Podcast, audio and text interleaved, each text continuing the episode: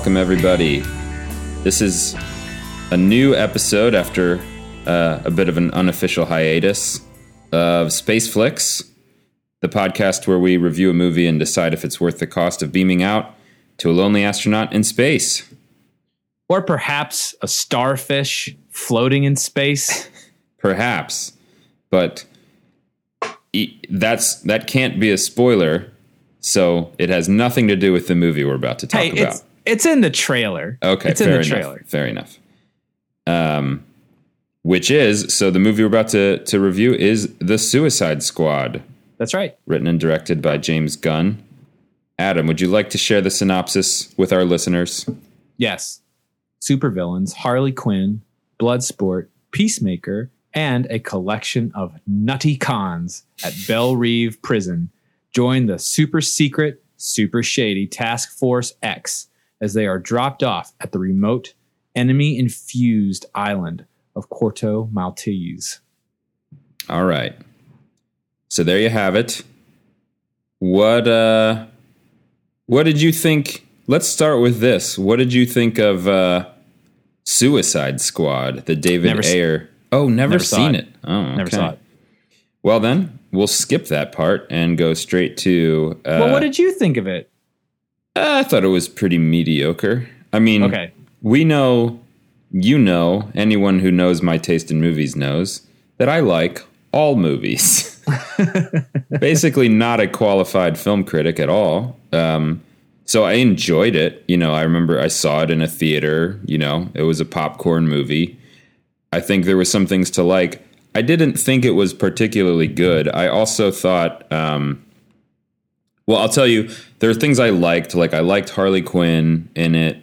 Um, I actually totally didn't mind the Joker. I know Jared Leto's Joker. I know a lot of people found him to be terrible. Um, But for me, it was like, oh, this is an interesting sort of alternate take on this character. Um, he certainly played Psycho, you know, pretty well Right. the other characters i think what it was was for an ensemble movie it it not all the characters really carried their weight like at all like i think some of the characters in fact most of them in that movie were pretty dumb and throwaway like dumb not Yeah. in a fun cool way like arguably in this movie some of the dumb characters are um, Yeah. but just like why is this even a character um, right. and it wasn't particularly fun. I, I it, it's pretty clear to me what happened, which is that the filmmaker intended to make not necessarily a dark movie, but a movie that's more more focused on like the concept of villains forced to, you know, be a team and and do something, but like fundamentally they're sort of rejects and bad bad apples. Um, Right. But then they the studio put out this trailer that had this sort of zany feel to it. And that got a really good response. And then they were like, we need this movie to be more zany. So they sort of tried to, you know, spruce it up with like pop songs and stuff. And uh, it, it didn't really work. Yeah. So- yeah. That's how I felt about the first movie. Um, just from what I knew going into this one, I just assumed it would be a lot better. Quite simply, I assumed it would be more. Um, Ja- James Gunn, to me, is a better match for what the studio tried to kind of assemble Frankenstein, you know, style for the first Suicide Squad movie. Like I Right. think I think the trailer that I the aforementioned trailer of the previous Suicide Squad Squad movie made it feel more like what James Gunn actually made with this movie. Yeah. Um, yeah. a- a- and uh, so I'm getting ahead of myself, but that's kind of what I expected. I was like, oh, I think it's actually going to be funny. I think it's going to have much more of a kind of coherent like vision or or tone, um, you know, point of view, kind of driving it. And the only thing I wasn't sure of is like it looks like you know it looks like a fun movie. It looks like the actors are having fun. It's probably going to be very funny. Um, I really didn't have a sense of like is is the story going to be good? Is it going to be like an actually well written, well made movie as opposed to just kind of a, a, a you know two hours of kind of craziness, right? Right. Um, right. so that was sort of something I wasn't sure of, but I would say I was looking forward to it um, because because of those mainly those two reasons. Like it looked like it was actually going to be fun, and it looked like it was going to be more. Um, all the press and everything led me to believe, oh, this is more like a this is this is not studio meddling. This is just like a filmmaker. Studio gave him the closest thing to carte blanche that you know filmmakers with big studio films get these days, Right.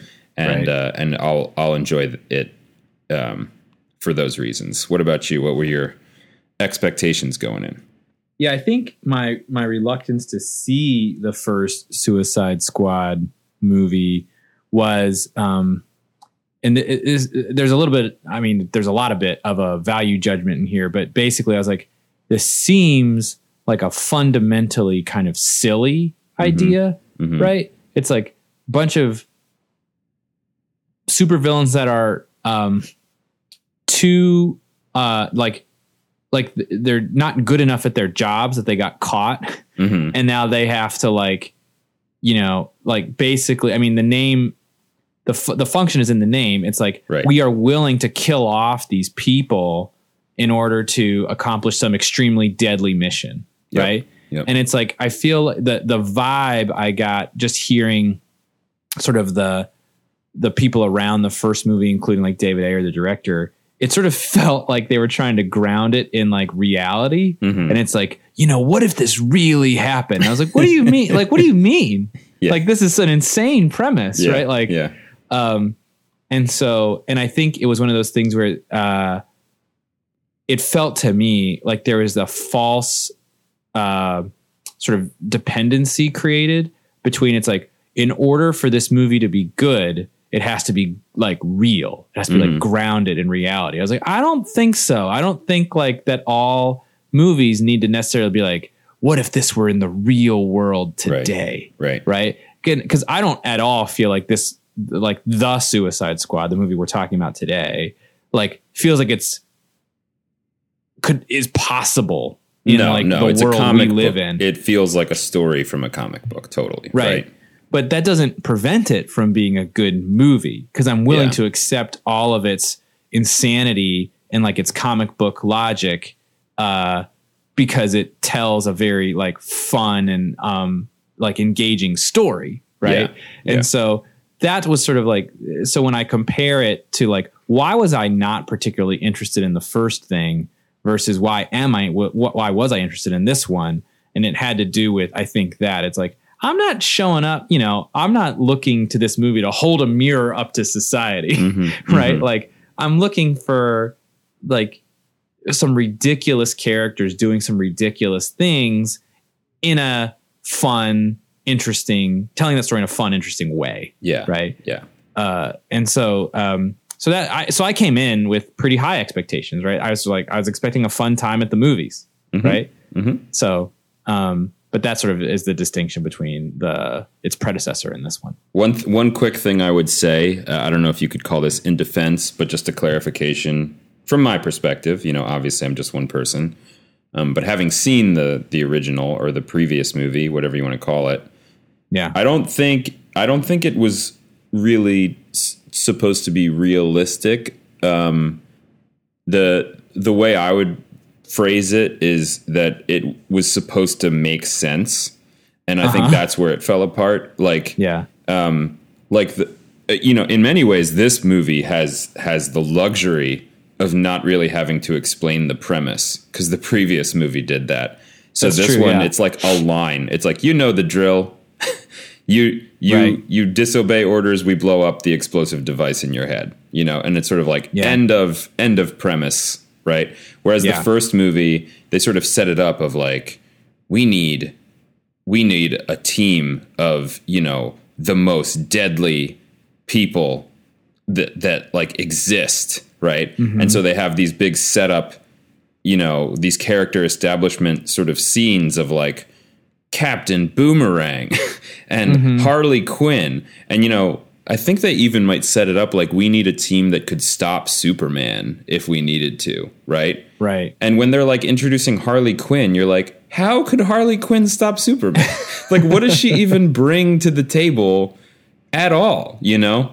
Um, and she's like good with a baseball bat, really, like you know. Right. Um, so it just kind of like the whole premise, and there's even characters in the original, um, like uh, I'm trying to remember. There's there are some characters who who do have who do turn out to have bigger powers than you even realize in the beginning. Yeah. But it's almost like, but they didn't even know that that character had that power, you know, Right. when they put the team together. So didn't again didn't really make sense. Um, so whereas like in this one, I think it's it's a bigger part of the story to me that it's not so much like these are the baddest, meanest, most deadliest people around. It's more like these are all expendable people, right? Right, right. Like right. we're gonna send them on suicide missions, right? Right. Um, like the first one, it was sort of like this is a critical thing, and you're the only ones who can do it. And even though you're Right. villains, we just need you. Th- this movie, the the the Suicide Squad, it's much more like you're you're a ragtag group, and you know if you all die, that's Right. perfect. Frankly, we don't care. yeah, right? we we picked And- you because we can let you all die. Yeah, in some ways, I feel like it's almost a bummer. Well, like the the reward for them is so meager. Right? I know ten The- years off your We'll, sentence. we'll knock ten years off your sentence, and they're like, and it's just sort of like, yeah, they get very little out of this, other than they have to, or they will be murdered, Right. right? Uh, and then at the end of it, the carrot is like, great, you can die in prison or die in prison. Like, uh, so yeah, I think um, them feeling like they are discards and that really like they're playing with house money in a way, right? Gives it sort of a um, a very sort of like devil may care attitude because these people are like, look, either I'm dying on this mission or I'm probably dying in prison. So like, Yeah. you know, might as well just Might get on well get it. out of here and do something interesting. Um, so what was your uh, what was your first impression, Adam? Walking out of the movie, or I should say, turning the TV off, because I'm guessing we both watched this on HBO Max. Yeah, yeah. Uh, yes, I did indeed watch it on HBO Max. Uh, so I am part of the problem of sui- of the Suicide Squad not having a earth shattering box office number. Um, really liked it. Really liked it a lot. Mhm. Um, th- was thinking about it afterward. Wanted to rewatch particular bits, which fortunately, because it's on streaming, What a Can, yeah, what a right? privilege, right? um, and just you know like i just found myself really engaged by it and was like i want more of this i Mhm. would love Mhm.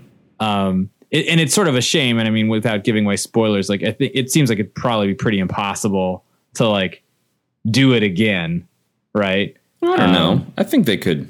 I think they could do it again if they give James Gunn a giant sack of money, which they probably won't because of you know aforementioned box office. but I think some of the reason, and, and you know, far be it for me to pretend like you couldn't make it work with a different cast of characters. Mhm. Um, but I feel like I became particularly attached to some of the characters in this movie, and I see it seems unlikely that uh, that they would bring them they back. would be a they would be part of another Suicide Squad film. yeah. So um, I don't So know. The, the reason bummer. I say they could do it again is like James Gunn has said he pretty much.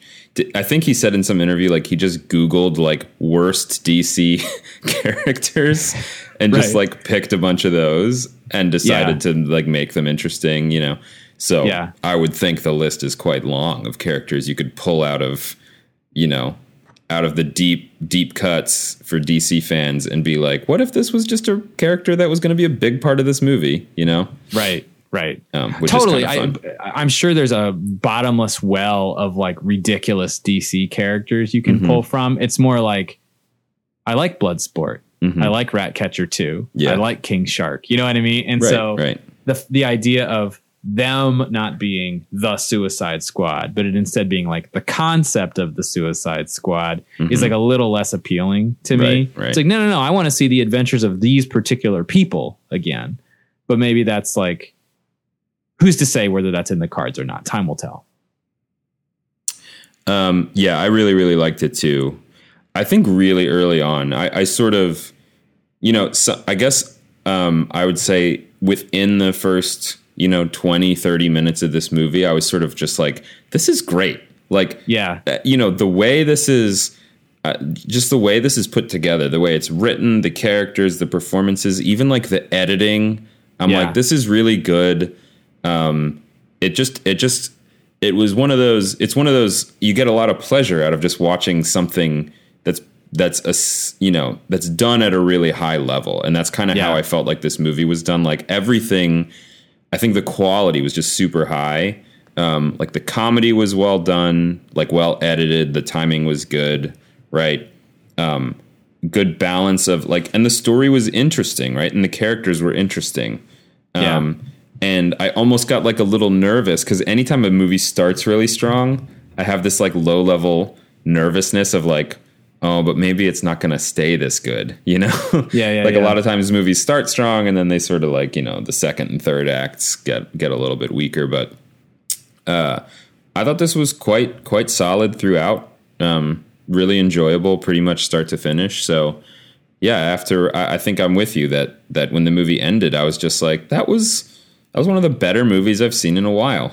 Um, Yeah. Yeah. and I and I'm and I'm really glad it exists. Right? Uh, I think I think it's not like I was that attached to the concept of the Suicide Squad. You know, like I, it's not like I was clam. I, I felt like the concept needed to be done better after the first movie, but um, but I, it's the sort of thing that now that this movie is out there, I'm like. I I appreciate it because you know because there's a lot of superhero movies out there and comic book movies and there's definitely a lot of homogeneity, right? Um, Yeah. And this is just very different. So, um, not to mention, you know, it's R rated. yeah. There's a few of those. You know, you got your Deadpool's and whatnot, but this this um, this just feels like a different animal um, from its you know from its kin that are ostensibly in the same category.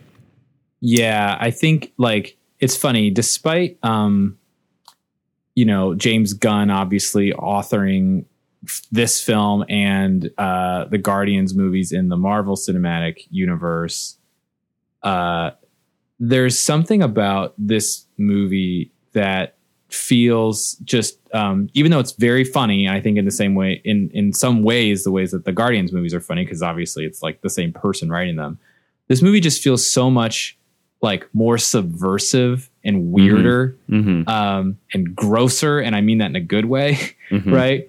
Uh, that it just feels like very liberated from, I think, what previously had been the the primary paths that these comic book now movie studios felt like you had to go on. There's Mhm. like the Marvel brand of like wholesome whiz bang fun with like a little a little bit of you know there like literally some PG 13 Mhm. energy to them, but mostly pretty like wholesome fun Yeah. to the point that like our mom will watch those movies yeah. right? Yeah.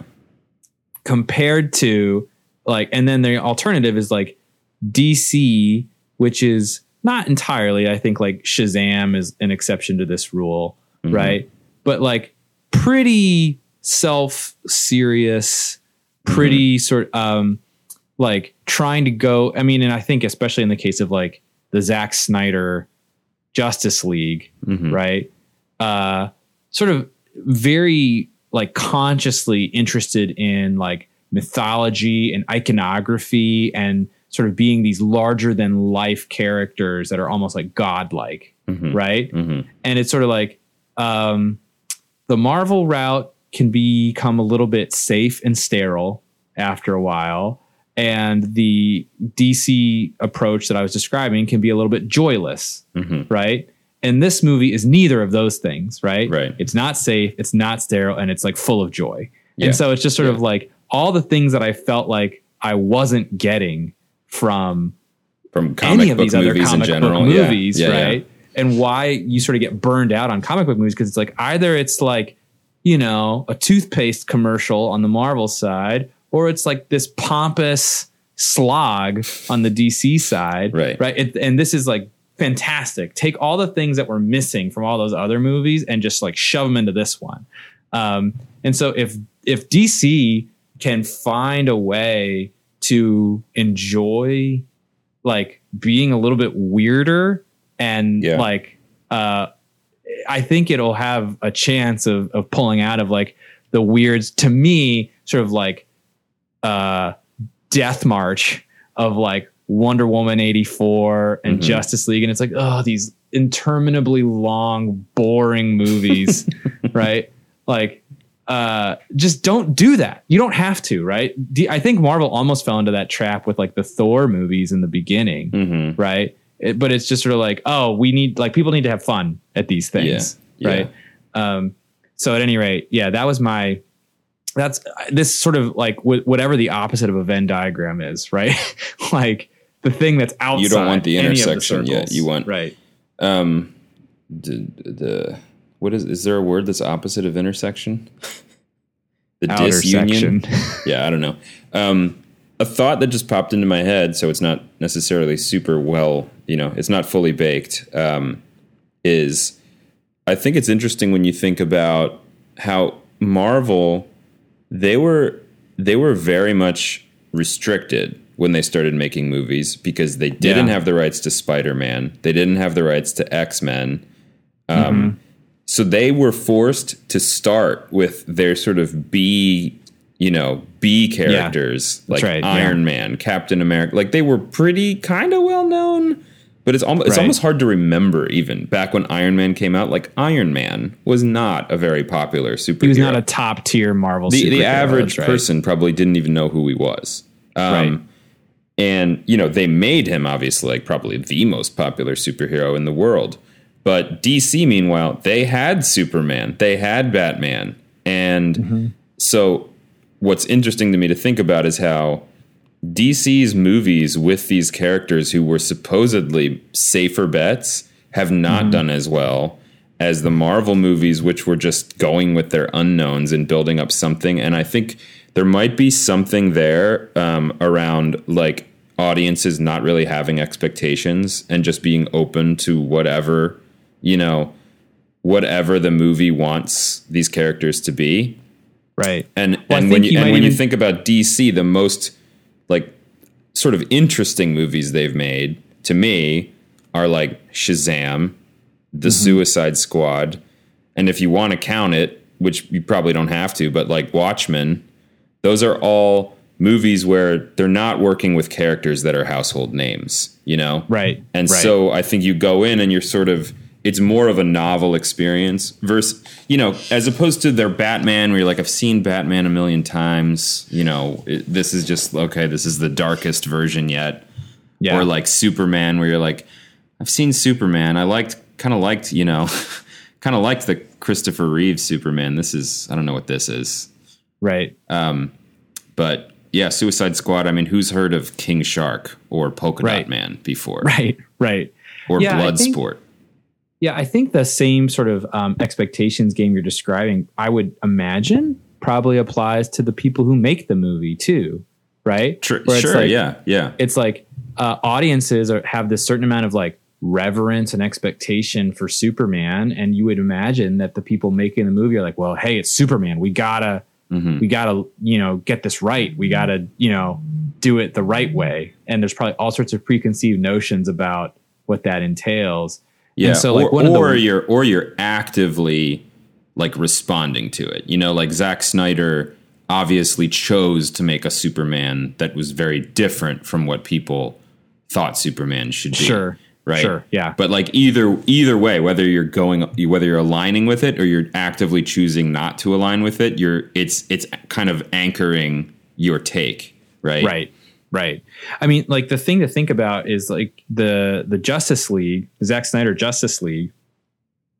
Superman is like this boogeyman that hovers over the movie, hmm right? I feel like the first two thirds of it, they're like, we need to resurrect Superman, right? Yeah. and it's sort of like everything anchors around like how can we get this hu- this you know like living deity to join our our league our Right, league of justice right. what i like about the suicide squad is superman is like a presence in this film but specifically in the sense of like he's killable.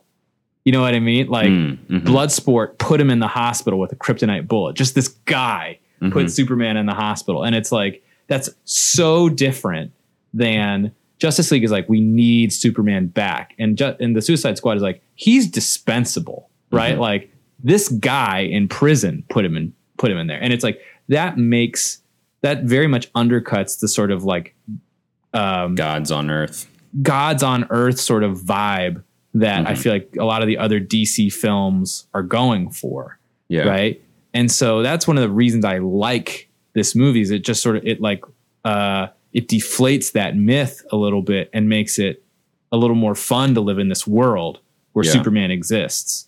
Um, because it can be sort of joyless, right? It can be it's like, uh, what's the point of anything? Superman exists. Like, Yeah. nothing is stronger than him. He will, even when he dies, he gets brought back, right? Like, um, and this movie just is sort of like, let's just let's just live in a world where uh, this lowly dude is capable of, um, you know, upending sort of our assumptions about who the most powerful people in the world are.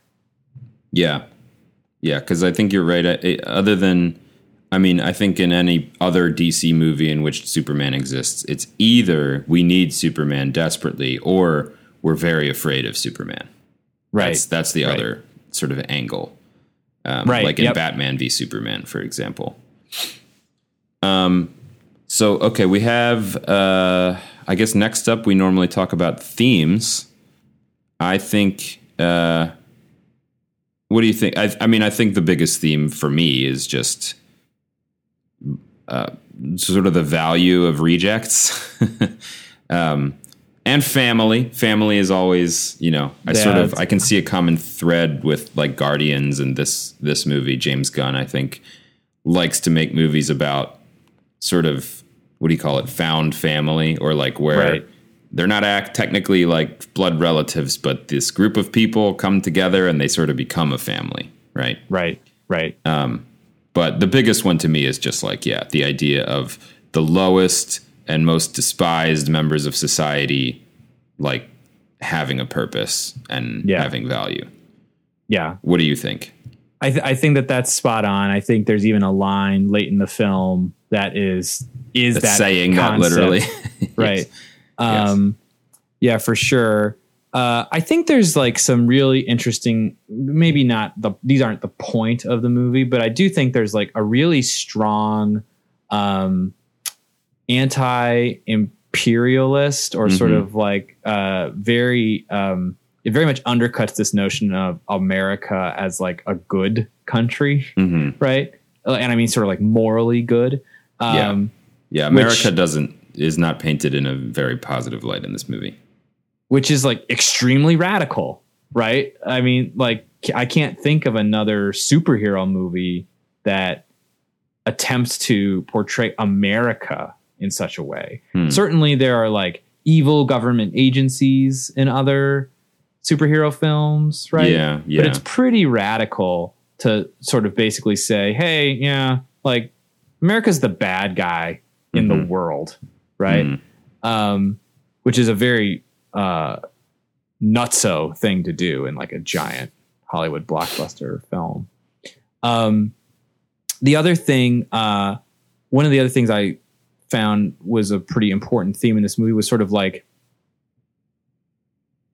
this was gi- this mission, or maybe the other people who were in the mission were giving these people like reasons to keep going, right? Mhm. They found like motivation to do more than they thought they could Mhm. w- with each other than they ever would have found by themselves. And it's Mm. like, I think it's sort of adjacent to the family conversation, but it's sort of like, oh, by being confronted with people who are different from me, I am uncovering things about myself that I didn't Right. know I could do. Yep. Right. Finding the good in each other. Yeah. Bringing it out of one another. Yeah. Yeah. Yeah. Yep. I think those are the themes. I think, you know, I think it's pretty clean. You know, it's not a movie with like a ton on its mind philosophically. Um, it's got a few things. I think we touched on them, but Yeah. I think first and foremost, it seems to me the goal was entertainment, and I think it really succeeds. So it, it packages all that in a very, a very palatable uh, form, right? Yeah, which is sure. just like funny, enjoyable, really, really memorable action, and so forth.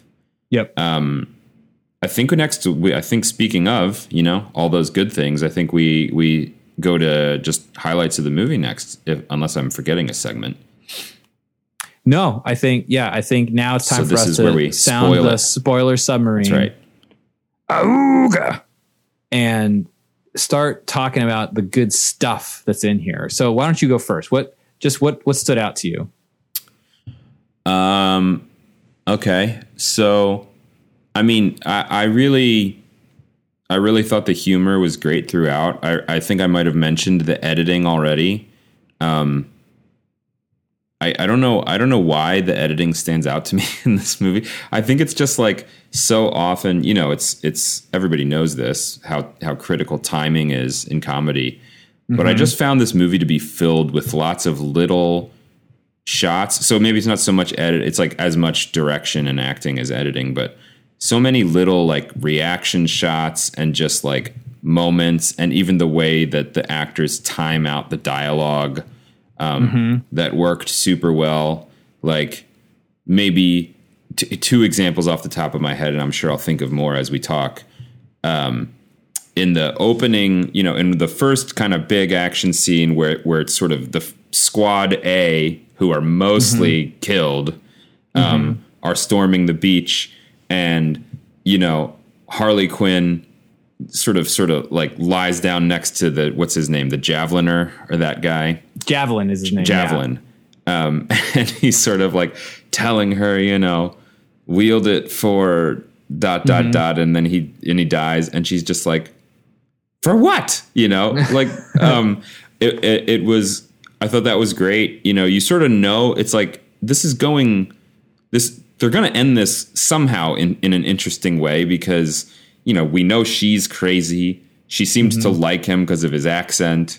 And mm-hmm. so they're, surely they're not just going to you know end this with like a very maudlin like emotional death. It's going to be like funny somehow but it still kind of caught me by surprise that that's that that's how they capped off that scene of just he literally doesn't finish his sentence and she's like Yeah. what is and then you know and and it really pays off because throughout the movie she's like i'm gonna figure out what this javelin is for you know Right. it's like it, she, it's important to her Yeah. um, i loved that i also just really loved um, when uh, you know when waller is getting bloodsport to agree to be on the team and Yeah. her st- and her staff in particular this one guy are sort of horrified to learn you know what she's willing to do Yeah. Um, and, and but then like when Bloodsport finally agrees and he leaves and Waller walks off and the one guy's like she really gonna do that with his kid and the other person just sort of shrugs like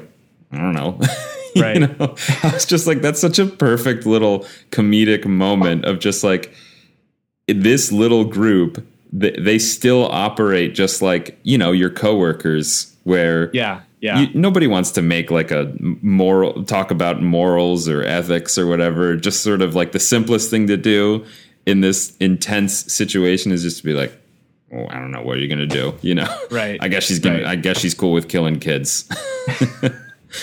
um, so yeah, I, I th- but I feel like the movie. Those are just a couple of random examples, but I think the movie's just filled with little, little delights like that.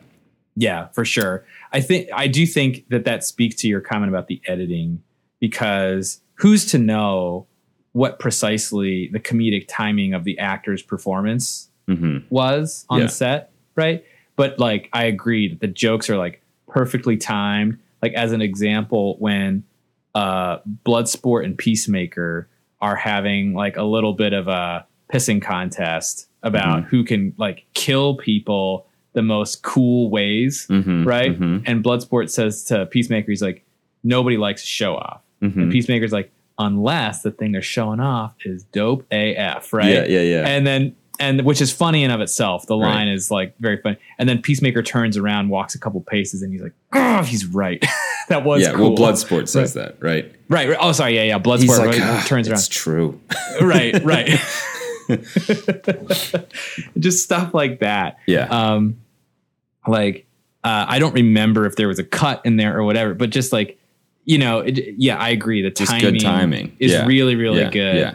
Um, some of the jokes, some of the way the jokes are told visually, like the overhead projector joke, the transparency Mhm. projector joke, right? Like the way the camera, like when Ratcatcher is like, "What is that?" and the Right. camera like pans over to the overhead projector. It's like that's a nice visual surprise. Yeah, Right. yeah. The way that it's communicated. So yeah. and I feel like from- it's I feel like that's another there's a lot of things in the movie that like it's not just a one off, it's sort of it's sort of a gift that gives multiple times like the idea that she's a millennial, right? right, right. it, right, it right, totally right. ties into that. Um Yes, for sure. which one of the first thing I think when she's first introduced and she's like, "Oh, I don't want to get up," and Peacemaker's just like millennials. um, yeah. I also I also loved the idea of Waller using the exact same line where she's like, "This is Peacemaker. Any anything in his in his hands can be a deadly weapon or whatever." And like as an His audience, father's like, been training him to kill. Yeah, yeah. Since I'm like, the I'm day like, he was wait, born. isn't that what she said about Bloodsport? And then he's just like, "You just said the, literally the exact same thing about me. Are you me." serious? He does exactly what I do. Yeah, yeah. And then of course he's like, "I just do it better," you know. Yeah. Smaller, smaller bullets I shoot your bullet holes. I shoot through them. without touching without the touching sides. the sides. Yeah. no, it's great. All the characters were were were really great. I think this is more of a, a this is not like a specific thing. It's more a general thing, and it is. I don't think we should compare the movies uh, too much, but um, I will say something the original Suicide Squad did very poorly, in my opinion, and I kind of touched on it. Is that certain characters are just sort of pointless? Yeah. Um, I think this one does a much better job of every character is like not necessarily important to the plot. I mean, they are, you know, but some of that can be sort of manufactured, right? But more importantly, they're just they just all add something to the movie. Um, Right. It's not just they're more like they're all characters you like to be in the mix, right? I think in the Right. first movie, um, I don't even remember all the characters, but for sure, some of them, not only were they totally useless in the plot because it was like they didn't need that person's powers, they didn't really do anything vital, or they Right. did, but it was sort of forced, like they happened to do a thing that anyone else could have done. Um, but also, they were just kind of forgettable. Like some of them didn't really have, like Harley Quinn had a unique and interesting personality, but e- you know, even Deadshot, like Will Smith's character, didn't particularly. um, I think Bloodsport in this movie, who's basically like Deadshot from the previous movie, I think is way more interesting. He just probably because of his dynamic with Peacemaker. Um, But Right. but yeah, like all the interactions between all the characters, like the fact that Ratcatcher two and King Shark have a bit of like you know bonding thing. Bloodsport versus Peacemaker have this little rivalry thing. Um, Rick Flag, you know the way he, he sort of is, I think, a pretty likable leader. He seems to have a good rapport with a bunch of the different you know members of the team. Um, you can sort of tell. I think the story is written well, and the actors do a good job giving like giving you the sense that he's kind of been working with this group before. You know, Right. like like Harley knows him. They sort of has a fondness for him. Um, uh, and and uh, and Bloodsport, you know, and he kind of get along. So, um, yeah, just all the characters, all the characters uh, add a ton more to this movie. Not nobody's Yeah. really. I mean, they're all expendable in the sense that they can all die, but nobody's like a throwaway character. Yeah. Except, of course, for all the throwaway characters at the beginning. which is what I kind of love about that, right? Uh-huh. Like I feel like in in some ways, Gunn uh, in the beginning of the film is like, look, like part of the fun of the Suicide Squad is going to be these ridiculous superheroes Mhm. who ultimately serve no real function, and that's kind Yeah. of the joke. Right. So let's just have them in the movie, Mhm. but let's kill them immediately. Yeah. Right. Yeah. And sort of show like this is the inevitable conclusion of Javelin. Right. Mm-hmm. Like I will say the visual joke with TDK, Uh-huh, the detachable, kid, was just an unbelievable joke, right? just sort of like this person's superpower that is useless, right? His Uh, arms can move on their own. just slapping at a distance, Right. right?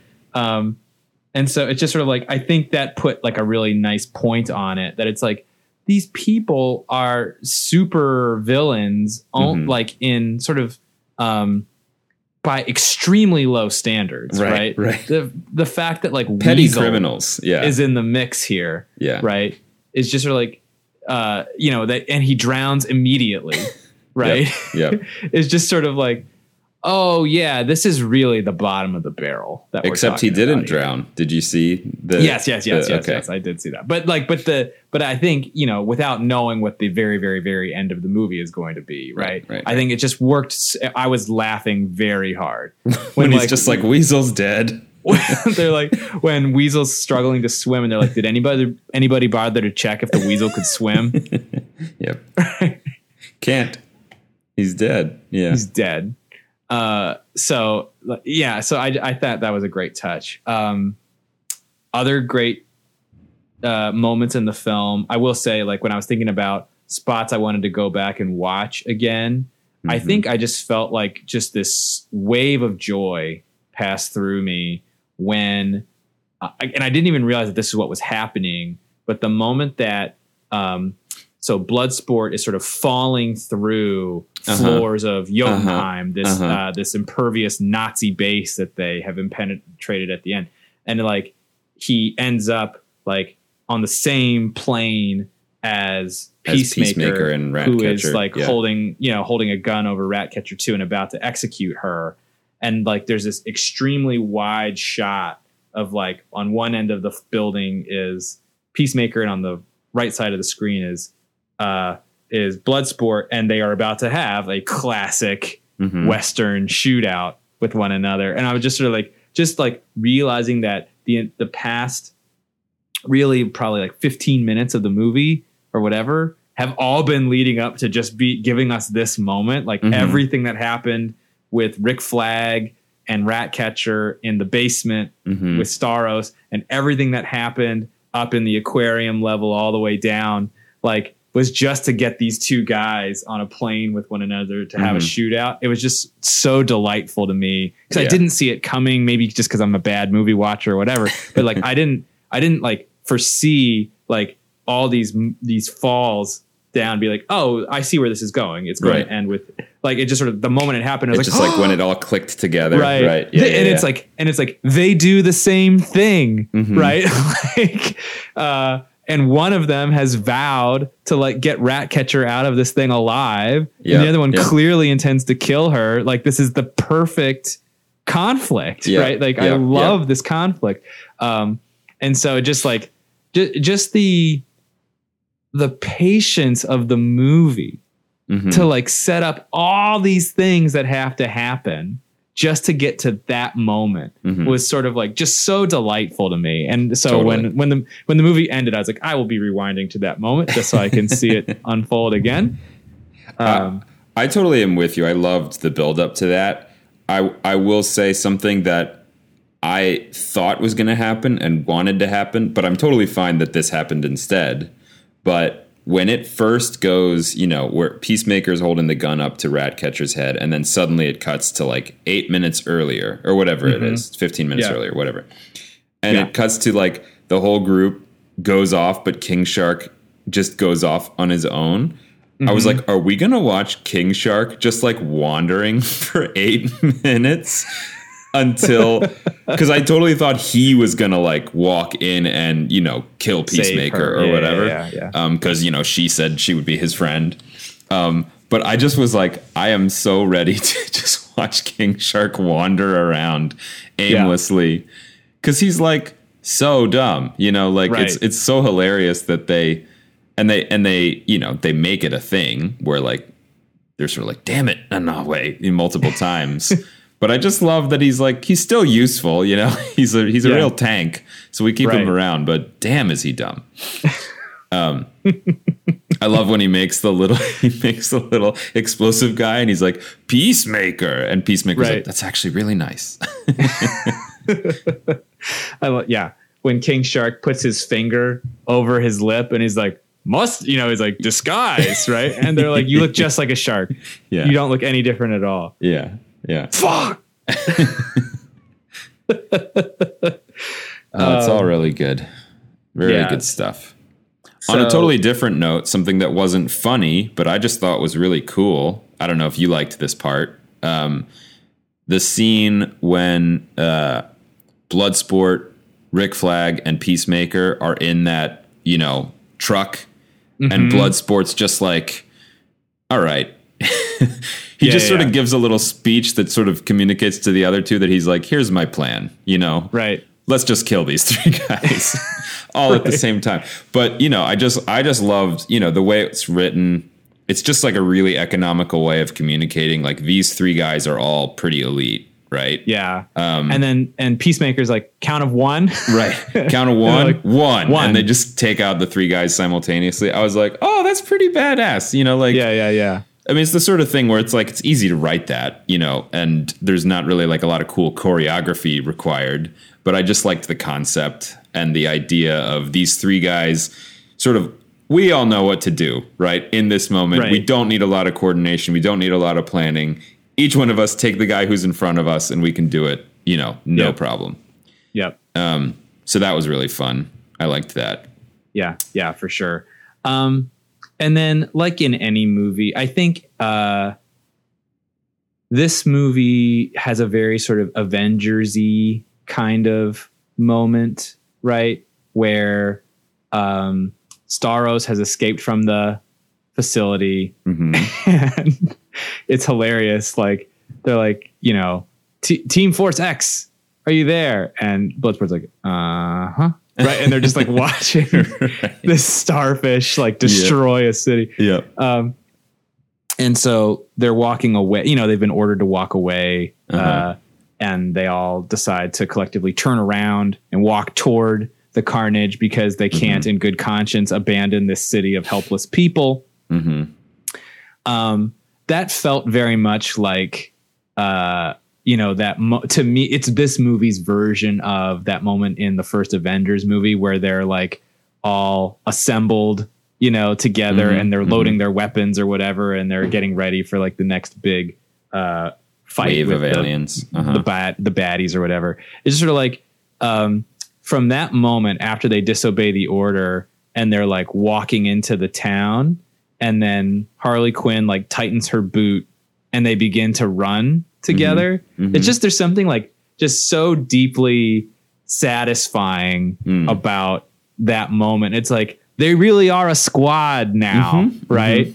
Yeah. Um, like nobody here wants to kill each other. King Shark isn't going to try to eat any of these people, right? Like, Yeah, yeah. um, you know, they're all aligned in their purpose and they're doing the right thing. There's just something very rewarding about that. And I just anytime, any type of thing that's a getting the band together type situation, when the band eventually does get together, Mhm. it's just a very rewarding thing. I rewatched the end of the Blues Brothers the other day just for fun, but just like remembering like the whole getting that the first whatever half of that movie is just Yeah. them assembling a band and then when the band actually plays it's like this joyous thing and that's sort of how i felt about the end of the suicide squad is i feel like it takes us that long to get to like this is really the squad now Yeah. right we had to get we had to shed all the dead weight and lose all the people we were going to lose along the way to ultimately get to this formulation of the crew and of course it doesn't even like even that doesn't last but like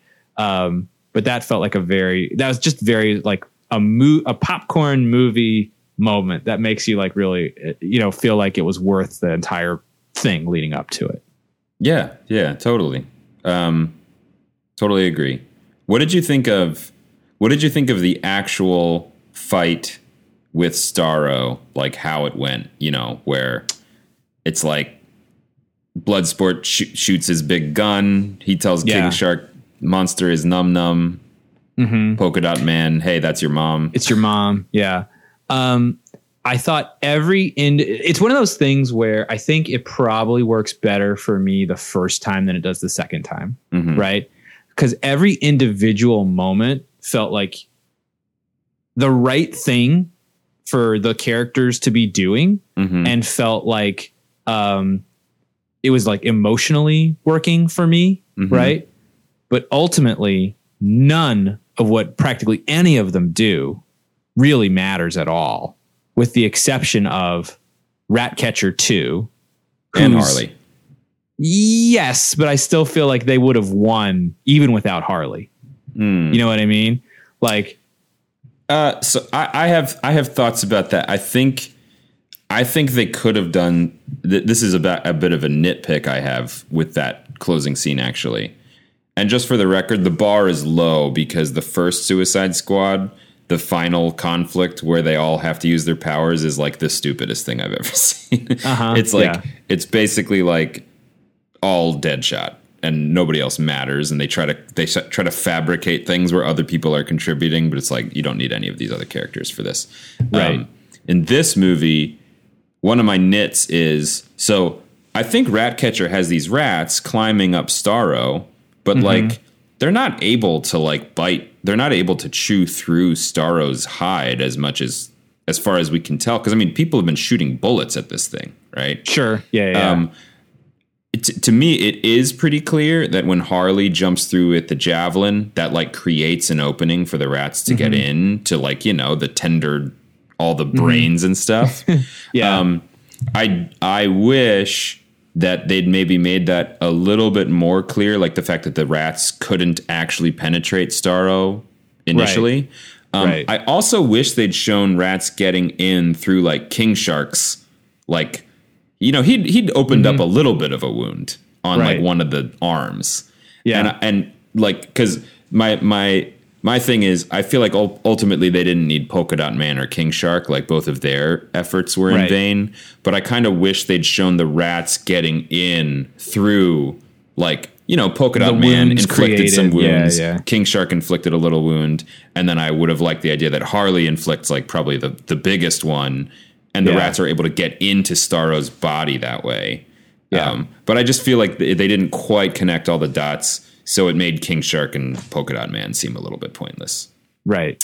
Now, don't get me wrong. I liked every one of those moments. Yeah. You know what I mean? It's just one of those things where when I read it back, when I Mm-hmm. watch it back, I'm like, I'm like, oh, none of that stuff really mattered. Like Bloodsport's contributions really didn't matter. Yeah, Right. I'm more okay with that because he's sort of you know he's like the leader. the leader. right. Right. It's okay. He tells people what to do.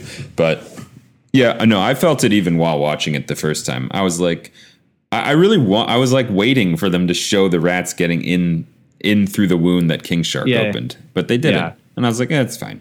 Yeah, I mean, I just I like that's the thing is I would have loved for it all to have mattered, right? Like, Mm-hmm. Yeah. and it really didn't. At the end of the day, you really just need uh you need Ratcatcher two and arguably Harley Quinn, right? Yeah, yeah. And it's like it's like oh okay, well, I mean, like that's let you don't really need the squad. Just send Ratcatcher in there Yeah. right? Um, but that being said, I think Ratcatcher wouldn't have survived without Bloodsport, and maybe the rats wouldn't have gotten in without Harley, and maybe you know, I mean, like just Yeah, like yeah, all this stuff. Who's to they say? all they all at least served it's like this is very forgivable to me because they may not all serve a purpose in that final battle but they all serve a purpose in the movie right like Mm-hmm. Right, king right. shark is very important at at times um right. I was thinking about this. I was like, is he? Does he ever? yeah maybe he's actually. not. I, I don't know I, I feel like he's maybe he just maybe he's never critical actually um, right. I don't. I don't know. And I think in some ways to to try to like pick apart the sort of perfect architecture of the movie plot is not really like the point. Mm-hmm. No, no, no. Right. Like King Shark is in this movie not because he serves a glorious purpose, you know, for a particular reason. It's more just like he's just part of this ragtag bunch, right? Yeah. And like I they think figure it out one way or another. I think it's like at least maybe I'm giving the movie too much too much I'm I'm giving the movie too much leeway, but um I think for me it's like either as long as the character does serve a crucial purpose, or you can at least see how they would have been uniquely useful, which Mm-hmm. is more the case with King Shark because like they establish at some point in the movie like they're like firing machine guns at him and stuff and he's okay. And you're like, Right. okay, this guy's really he's like the Hulk, you know? Right. They don't Right. ever end up actually needing that so much. Right. But but he's like he was some he was a unique member of this team in that he could have, you know, he couldn't quite take out Starro, right? But he could have Mm-hmm. taken out like much bigger baddies than the the rest of the team probably could have. Right. So right. you're like, yeah, he's valuable. And Polka Dot Man, you know, he's got his crazy weird whatever Mm-hmm. those are, whatever those interdimensional his interdimensional virus or whatever. virus Yeah. polka dots are. They seem to do quite a bit of damage. Like, you know, Right. they're more powerful than Bloodsport's guns, it seems. Right. So, And um, yeah. So again, I liked all of those moments. Like I love like the quote, like the the the incredulity and joy with which King Shark delivers the line, "Monster is num num." uh-huh. He's like shocked and he's like, "I can't like, believe his good so luck." excited. Right. right. yeah. um just yeah just you know like i wouldn't it, the movie would be worse if you didn't get a moment like that Right. Yeah, totally. so so i'm all for it so uh yeah loved loved the loved the finale even though upon picking it apart like oh it doesn't do maybe what like sort of a, a more perfect screenplay would do but i don't Maybe, really maybe. i don't Yeah. really care Yeah. right Um, okay. Well, how about fix the movie? Are there any things that do bug you, or you want to dive into a little bit more that just could have been improved here? well did you watch all the way to the very very end of the credits Uh, no, was there another post credits? There, scene? there was another one. No, yes, didn't and watch it's it. kind of a, and it's a meaningful one. Are you ready for me to spoil it for you right now? Uh, sure, I guess. Go for it. Well, I mean, I don't have to. I can, I can make my no, point. spoil it for me. Uh, so it's Peacemaker in a hospital bed, Oh, he's not dead, huh? not dead, Hmm. right? And which you could probably deduce be, if you knew, also knew the following piece of information. There's going to be a Peacemaker TV show on HBO Max. You know, it's funny. I did know that, which is why I was pleasantly surprised when he, you know, quote unquote, died in the movie. Right. So I thought he died. And I remember when that happened, I was like, oh, so I guess that spinoff that I heard about must be like prequel. A Prequel, You know? yeah, Yeah. But no, I guess he just survived. yeah. So um, That's, that's, okay. Well, anyway, you were about to comment on that, I think. I was like, well, if you're gonna bring him back, Uh huh. right? I'm really gonna miss Rick Flag, right? Mm, yeah. Now I get it; it's the Suicide Squad. Some people have to die, right? Um, but I did feel like of all the people who potentially could like help you stitch these movies together, if Mm-hmm. you're gonna make more than one, like Rick Flag would be the guy. Yeah. Totally. Right? Yeah. Um, and so the fact that they, I mean, they could always kick off the next movie and say like Rick Flag actually survived his brutal stab to the chest, right? Like, Even though um, we took great pain to show you it going through his heart. right, like, right, We didn't have to reveal that detail, but we did. right. But now we're saying he survived it. I mean, I could even see a world where they choose to bring Starro back next Sure. another movie, right? They they say something like, "Oh, one of his little starfish Yeah. sur- becomes a big starfish, right? Um, whatever, right? Uh, so at any rate, like there's uh, it's comics. You can do whatever you want. But I was I was bummed to see Rick Flag go. I would have loved for, and I know it gives it stakes the same way killing Coulson in the Avengers gives the movie stakes, right? But like. A lot of other characters died too. you know what Yeah, I mean? Like, I don't know that you need to kill Flag to accomplish the same thing you're trying to do. Um, So to be clear, like- your fix the movie is don't kill Rick Flag. that's a thing I would like to have seen Hmm. is don't kill Rick Flag. I think it's good that they killed Rick Flag. Well, I mean, I get what you're saying, but like I actually to me what from what you're saying, I feel like a fix the movie should have been like actually kill Peacemaker. Sure. Cuz yeah, yeah, yeah. because in general, it's like, yeah, they threw away, they, they had a bunch of characters die in the beginning, which is to me like maybe it's supposed to sort of set up like, oh, anybody can die, right? Even these actors, Right. even these characters who we got major actors to play. But then, really, not a lot of people do die. There's Rick Flag, and then I thought Peacemaker, um, Right. And that's kind of And, it. Pol- and Polka Dot Man. That's true. Polka Dot Man. Yeah, he's not coming back. Um, but that's actually not even so much the reason I would say that might be my fix the movie. It's more like, how did Bloodsport not fatally shoot someone? that that's the weird thing. That's a little weird to me. I'm like, you've established that these two are just like ult- ultra effective killers. Yeah. And you're so the premise here is Bloodsport just shot Peacemaker in a in a non non-lethal Not only did he shoot Peacemaker, they shoot shot their bullets so precisely that one went through the other, right? Yeah. So I mean, I know that uh, the physics or the sort of like it does it doesn't imply one could have been fatal and the other not fatal, but like I just think that's very much the the premise there is they both were aiming, you know, in like the deadliest, most precise way. Right. And Bloodsport freaking knows how to kill somebody. Right. so right. I don't know. I'm just The- like that yeah. that that feels like an inconsistency to me. The idea of Bloodsport would have just hit him In a non-lethal spot. Yeah. Right. I guess unless he did that on purpose, right? Maybe that's Maybe. what that's supposed to mean. Because in fairness, Bloodsport has very little information in that moment. Mm-hmm. He doesn't know why Peacemaker is aiming a gun at Ratcatcher too. Right. Um. So, like, he doesn't know he's working for Waller, right? Um, like, like extra working for Waller. Right. Um, so I guess I guess I've talked myself out of that being a huge flaw because you could explain it as Bloodsport intentionally shot him in a location that would incapacitate him, make him unconscious, but not necessarily kill him. Right. Yeah. Or I mean, a bullet hitting another bullet causes the first bullet's trajectory to change slightly. Right. Yeah, or just slow Um, down just enough. Yeah. Who's to, yeah, put it, yeah. I, I, I think you're right. I think ultimately at the end of the day, like killing Rick Flag is probably the right decision to give the movie the heft that it needs. Right. And make you be, and make you really feel ready for Bloodsport to kill Peacemaker. Right. Cause you know, Pe- Peacemaker's like at that point pretty irredeemable.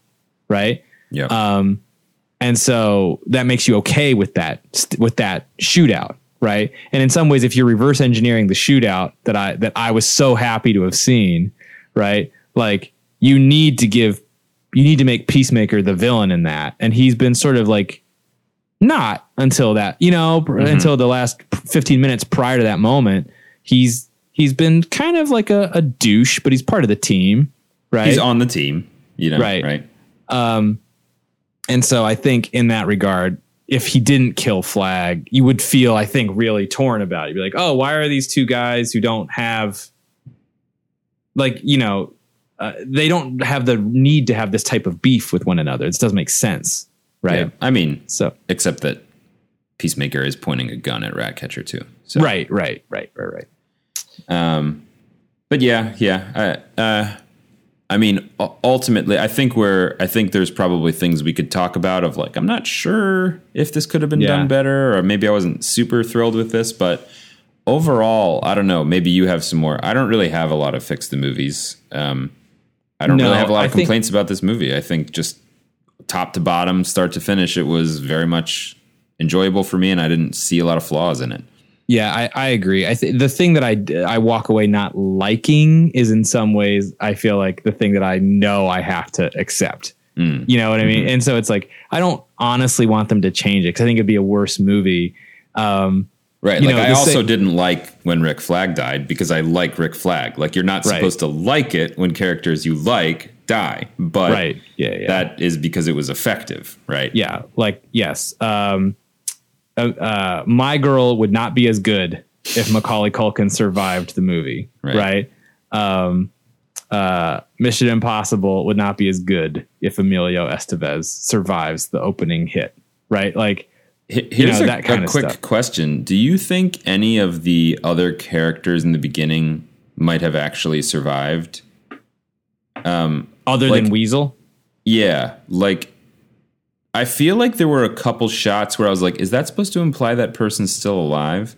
Like I think Captain Boomerang, his like arm was sticking up holding a boomerang, right? Oh, but I thought that was because his arm got like blown clean off. Oh, was it like a severed like arm? Yeah, I think Oh, so. okay. Okay. Yeah. I thought it was his arm sticking out of some rubble or something. No, I think it was almost like a his arm was his tombstone, Okay. right? You're you're probably right. Okay. So the answer is th- then is no. No, I'm pretty sure there was uh, other than Harley and Flag. I think everybody else got got Pete got. Pete Davidson's character, did they even est- ever establish what his powers were? No, I mean he had some guns. I mean, It's funny. I Um, called you. Yeah, I'm the one who called you. it's like as soon as that happened, I was like, "Oh, okay, he's just gonna die immediately." Yeah, I didn't, I didn't, I hadn't put it together quite just just then that oh, they're all gonna die. right. No, but I was like, he's definitely going to get killed right now. Mhm. Um, uh, other couple of favorite parts in the movie. Uh, I, you know, I, I just think in some ways, uh, this is maybe the mo- most important things that matter is after that opening attack on the beach and everybody dies, they play the, the, the music kicks in, right? And Mhm. it's, uh, like those are those are people that died, died, right? Like, um, Uh-huh.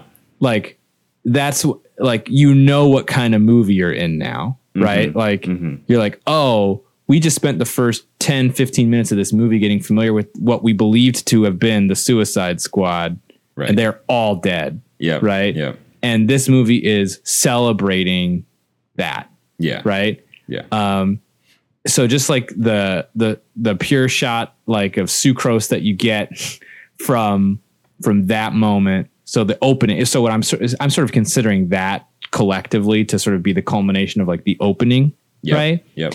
and then similarly uh same exact type of feeling at the end when sebastian the rat curls up on bloodsport's knee and bloodsport like in an extremely awkward fashion like That's him. begins to pet the rat Yeah. and you can see his face subtly change from like total revulsion and apprehension to like maybe this isn't so bad Yeah. right Yeah. and the music playing is like uh i just wanted to be loved by you Yep. right Yep. um just like two needle drops and two moments that like set the tone for the movie which is like this nihilistic uh celebration of like you know gore and craziness at the beginning that ultimately reveals itself to be by the end Mhm. A teddy like- bear.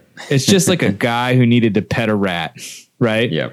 um, and so just loved the bookends of the movie and just really adored sort of the like the bit of acting that Idris Elba does at the end there with like what I believe is probably like a CGI rat or something, right. right? Um, it's just pretty pretty great stuff, all things considered. And you know, I Idris think, Elba's got a lot of good facial expressions in this movie. Yeah, for sure, for sure. And I, th- you know, I don't know this at all, but like, did you notice his uh, physical gait when he was running? Like, there's a couple times in the movie where he runs, and it's like this dude is struggling to run. Oh right? yeah. No, I don't think I noticed. It that. looks like he's got like a back problem or a hip problem or something, and maybe Huh. that's like for the character, or maybe that's like something Idris Elba was dealing with or whatever. But Mhm. like, um, uh, but it was just sort of like, man, if that's the case, let's just pretend for the sake of discussion that Elba was like physically struggling in this Mhm. movie, right? Um, the fact that he brings such like swagger and Hmm. charisma, even if he's like, yeah, I physically can't do much, right? Hmm. But I'm just like, I'm I can give off that vibe, and that's what you're paying me for, right? Like, uh, it just just a just a tremendous performance because like when you compare that to you know like an action star like Tom Cruise or Chris Evans, right? It's like these people are like in peak physical condition and like Tom Cruise whether this is literally true or just seems like it should be true. Like seems like he has a provision in his contract that you get you have to feature him running, Right. right? So when you see Idris Elba wearing like the blood sport helmet and like a wife beater and like white pants, like trying to sneakily run across uh, an alleyway with Rick Flag, uh, and he's just sort of like hunched and not moving very nimbly. Um, there's something uh, really sort of charming to me about like sort of an older, like an old man who can't like move the same way that like a typical superhero wants to move. Still, still being able to like uh, give off when needed the vibe of like you know a tremendous badass Yeah. leader, Yeah. right?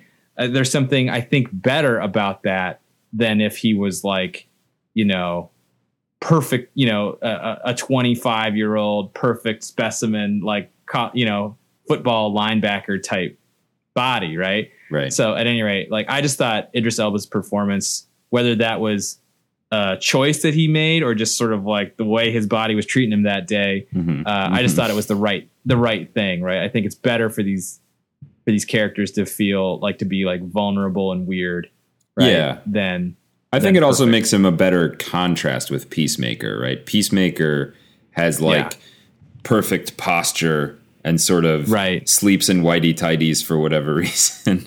right, And, right, right. um, you know, is just very buttoned up uh, in terms of how he presents himself, and I think, and I think Bloodsport's, you know, just a little bit more weary. Like he's got the same skills; he's no less deadly, right? As they as Yeah. they establish, but they're very different. They're very different styles. Whereas, I guess if Bloodsport, if he'd present, if Idris Elba had presented Bloodsport as also like super just regimented and you know like meticulous about everything there it would have felt more redundant i mean i know they make a joke about it but you don't really want two characters to really be like exactly the same right, so i think it's kind of right. cool i think i'm agreeing with you that um bloodsport really feels very different from peacemaker not just in terms of their personalities and ideologies but even in like the way that they are badass right Right. Yeah, yeah, totally. I think that's one of the like the joys of the film is like at the very beginning, it's like we're gonna have two characters that are on paper the same, Mm-hmm. but in some ways they are each other's opposite and they can't be more different. right Right. right Um,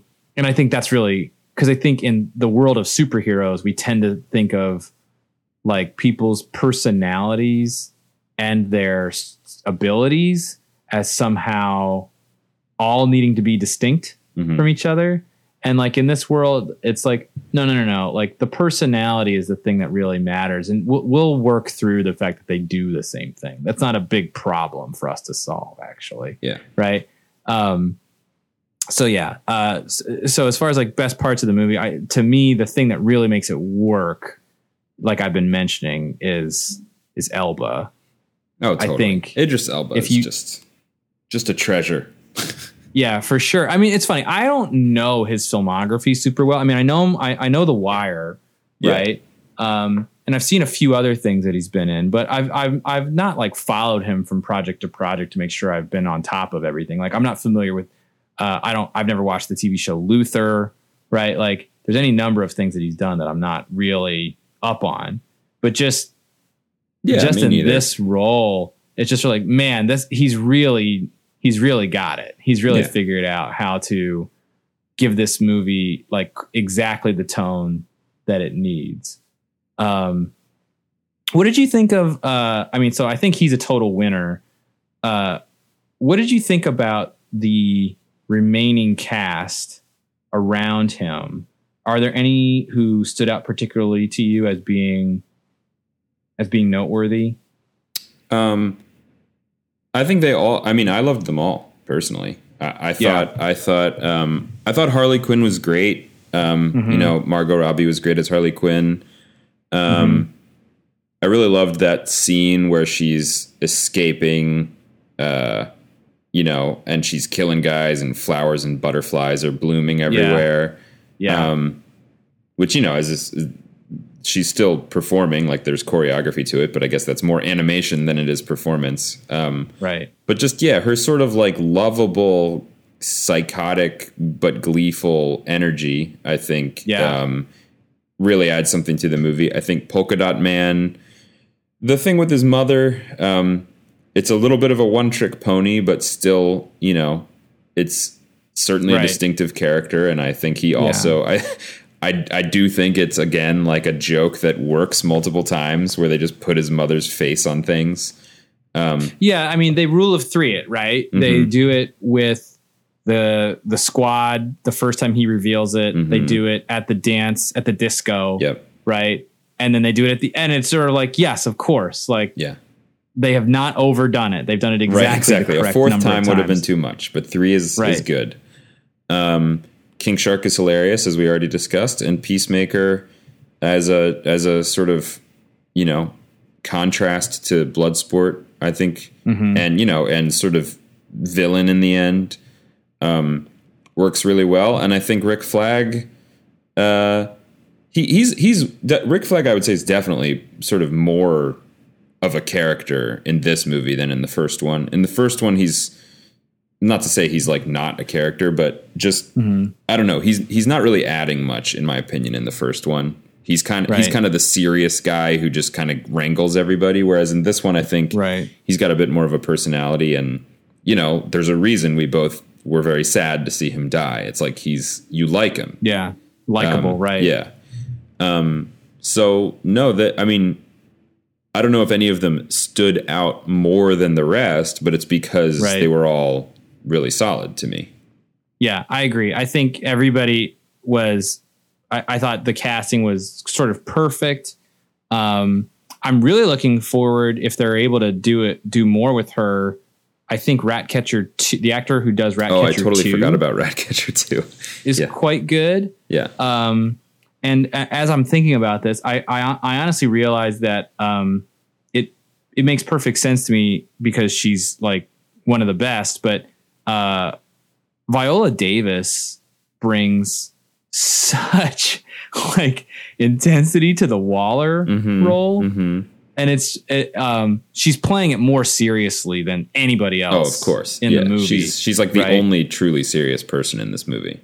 she's also got like an extremely sarcastic, dry sense of humor in the movie. But like, but yeah, for sure, she is playing it like deathly serious for the most part. Mhm, And I realize that she's you know kind of the bad guy, mhm, right, mhm. in the movie, and she's gonna be around, right? Like they Mhm. could easily do another Suicide Squad movie where she's the baddie.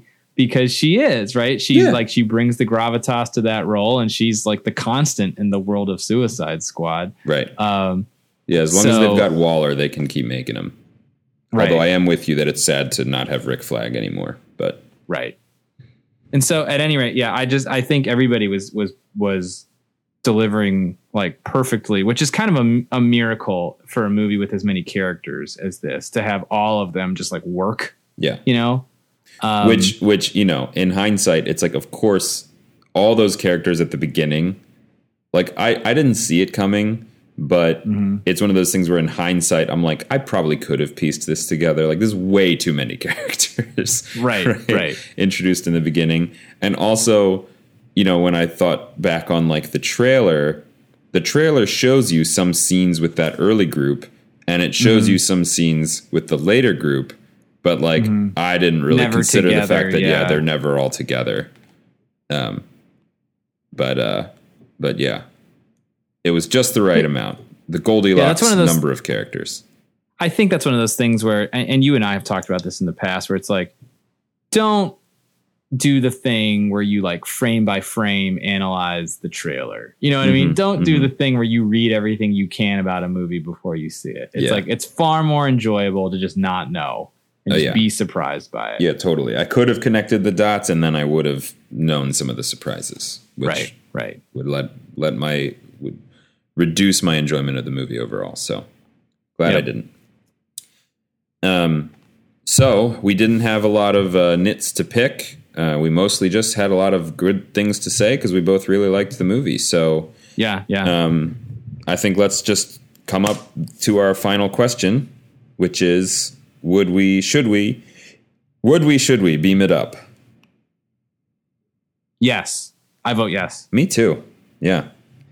I think it's a it's a more fun and zany and you know, sort of light movie than we typically beam up, I think. Yeah. From memory, Yeah. I think normally we beam up, you know, I don't know, a little bit more like so-called substantial movies. But I think as far as light, enjoyable sort of popcorn movies go, this is this is top tier for me. Right? Yeah, I, I agree. I just think, you know, for all the reasons that we mentioned uh, up top, I think in some ways it's like all the all the things that sort of modern blockbuster movies, which is often synonymous with superhero movies, hmm have been missing, right? Can be found in this movie Yep. right?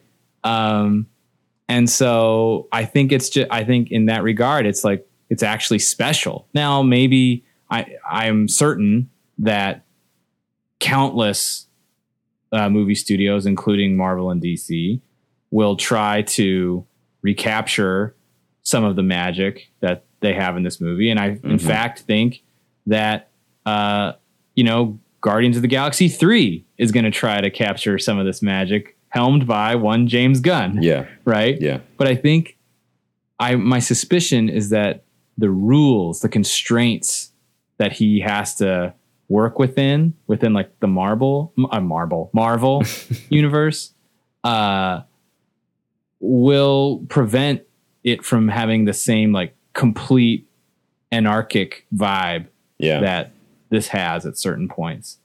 Um, and so, yeah, I, I think our astronaut will thank us very much for beaming this sucker out to space. Yep. Um, I think the replay value is high. Uh, and I think the, fa- it, the fact that it sort of stands alone as sort of a distinct entry in sort of this whatever 25 year experiment in like superhero movies, right? Um, just pretty remarkable. Agreed. All right. Well, let's do it. Let's push the button. Hold on. Do your thing. Not to sound weird, I have to lick the button. All right. there we go. All right. And there you go. There you have it, astronaut. We will uh we will be back before too long, I'm sure, for another movie. Mhm. We have yes, we have a movie chosen for next week, I think. Yes. Um, Yes. And so uh, we're, we'll look forward to, to talking through that now that some some good stuff is starting to, To trickle in. Yeah. to trickle in. Yeah. Um anyway, that's it for now. Thanks for listening, folks. Once again, I'm Dan, I'm Adam. and we'll see you later. Bye.